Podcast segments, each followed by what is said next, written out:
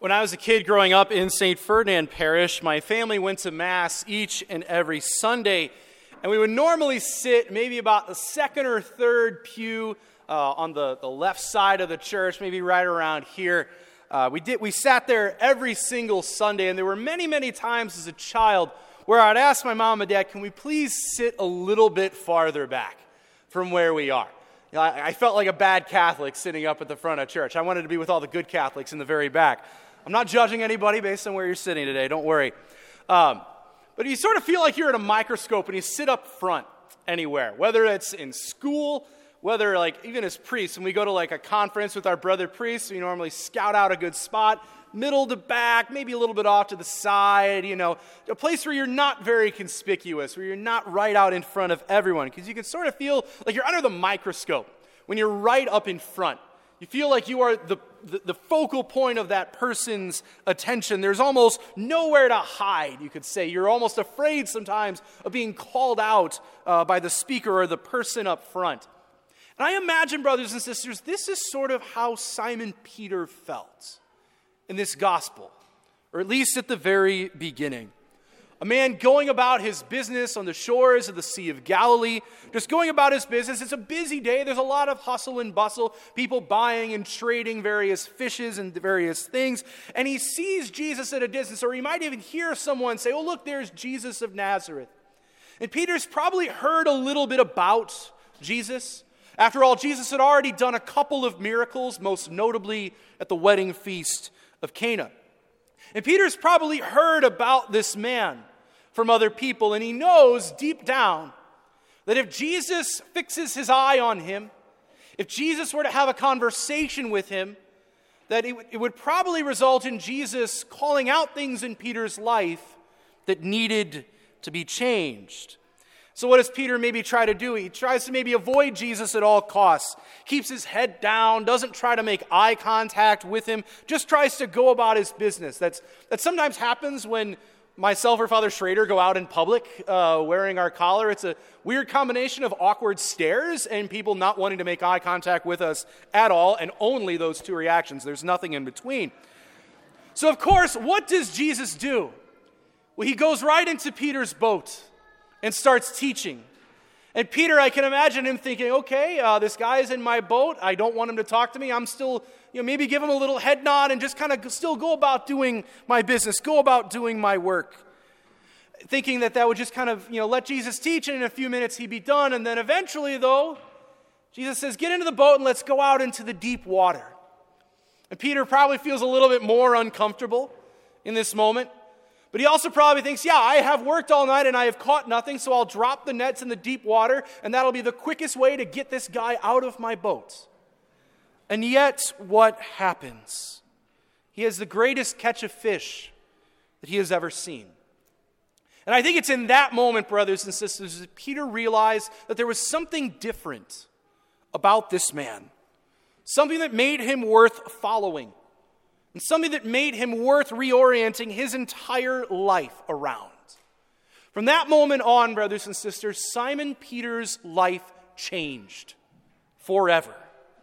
Bishop Robert Barron, a you know, great modern apologist, talks about this story. And in his commentary on it, he talks about this image of Peter letting Jesus into his boat, and he describes it as an invasion of grace. An invasion of grace in Peter's life. Because this boat, Peter's boat, represented his entire livelihood. It was the center of his income and providing for himself and those that he loved. It was the center of his social life. All the people that he knew were probably other Galilean fishermen. It was the center of everything that Peter did. Peter was, if anything, most well known as a Galilean fisherman, and, in, and that boat is a rather essential part of that. But Jesus sort of commandeers the boat in this moment, in this story. And by doing so, he supplants himself into Peter's life and into his livelihood. And we see what happens when Jesus and his grace are at the helm of the boat of Peter's life. He is able to accomplish far more than what he could have ever imagined. And this speaks to the reality, brothers and sisters, that when Jesus and his grace are at the helm of our boat, the powers of our soul are able to work at their best. And this story also beautifully encapsulates what Peter's entire life would be about from that point onward. That he would go about being a fisher of men, be the leader of the church, and be the one to help bear more fruit that he could have ever imagined on his own. You know, too often, brothers and sisters, we are like Simon Peter at the beginning of this gospel.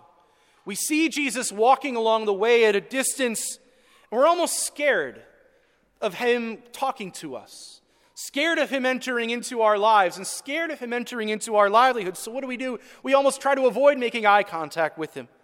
We want to just go about our business do nothing conspicuous. Do nothing that would maybe attract Jesus to us. Do nothing that would get him to notice us. We don't want him to notice us or be drawn to us. We don't want him to enter into our livelihood. But the truth is, brothers and sisters, Jesus is most definitely drawn to us, even if we might not be drawn to him in that moment. I mean, we often feel the tug of the Lord we know that He is working nearby, you could say, but we often want to avoid Him and bury ourselves in our work and other pursuits to sort of distract us from Jesus, who is right there. We don't want Jesus to focus His attention on us because when that happens, we know that Jesus is probably going to prompt us to change things, into our, change things in our lives because He knows us better than we know ourselves. We think that, oh, if Jesus is going to commandeer my boat, He's going to take something from me. He's going to want something that I have, and he wants to take it, and I will never get it back. But that is a lie. Jesus takes nothing from us, nothing of what makes life true, good, beautiful, and great. Sure, Jesus will always call us into the deep, to the place where we are not comfortable, to maybe that place we don't want him to be. Maybe for us, that place of depths, that place where Jesus is calling us, is Jesus asking us, Hey, when was the last time you gave time to me in prayer? Or maybe it's, you know, what are you doing in your marriage that could be better conformed to my plan for love?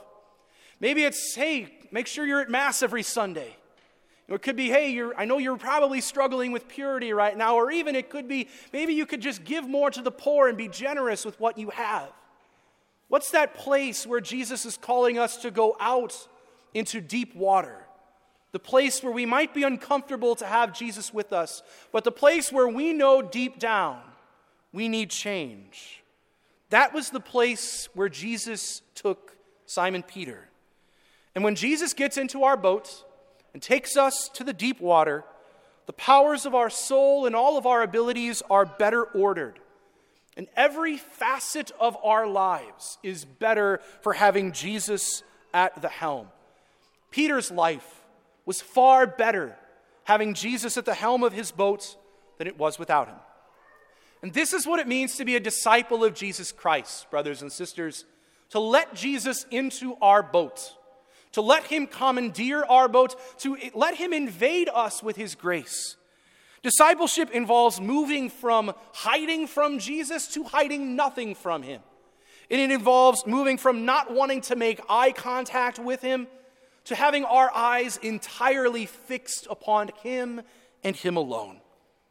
So, today, brothers and sisters, let us not be afraid to have Jesus spot us out of the crowd, just as He did with Simon Peter. Not be afraid to allow Him to enter our boat, commandeer our lives, and invade us with His grace. But like Simon Peter, may we let Jesus into our lives, into our livelihoods, so that we might bear greater fruit than we could have ever had on our own and follow him.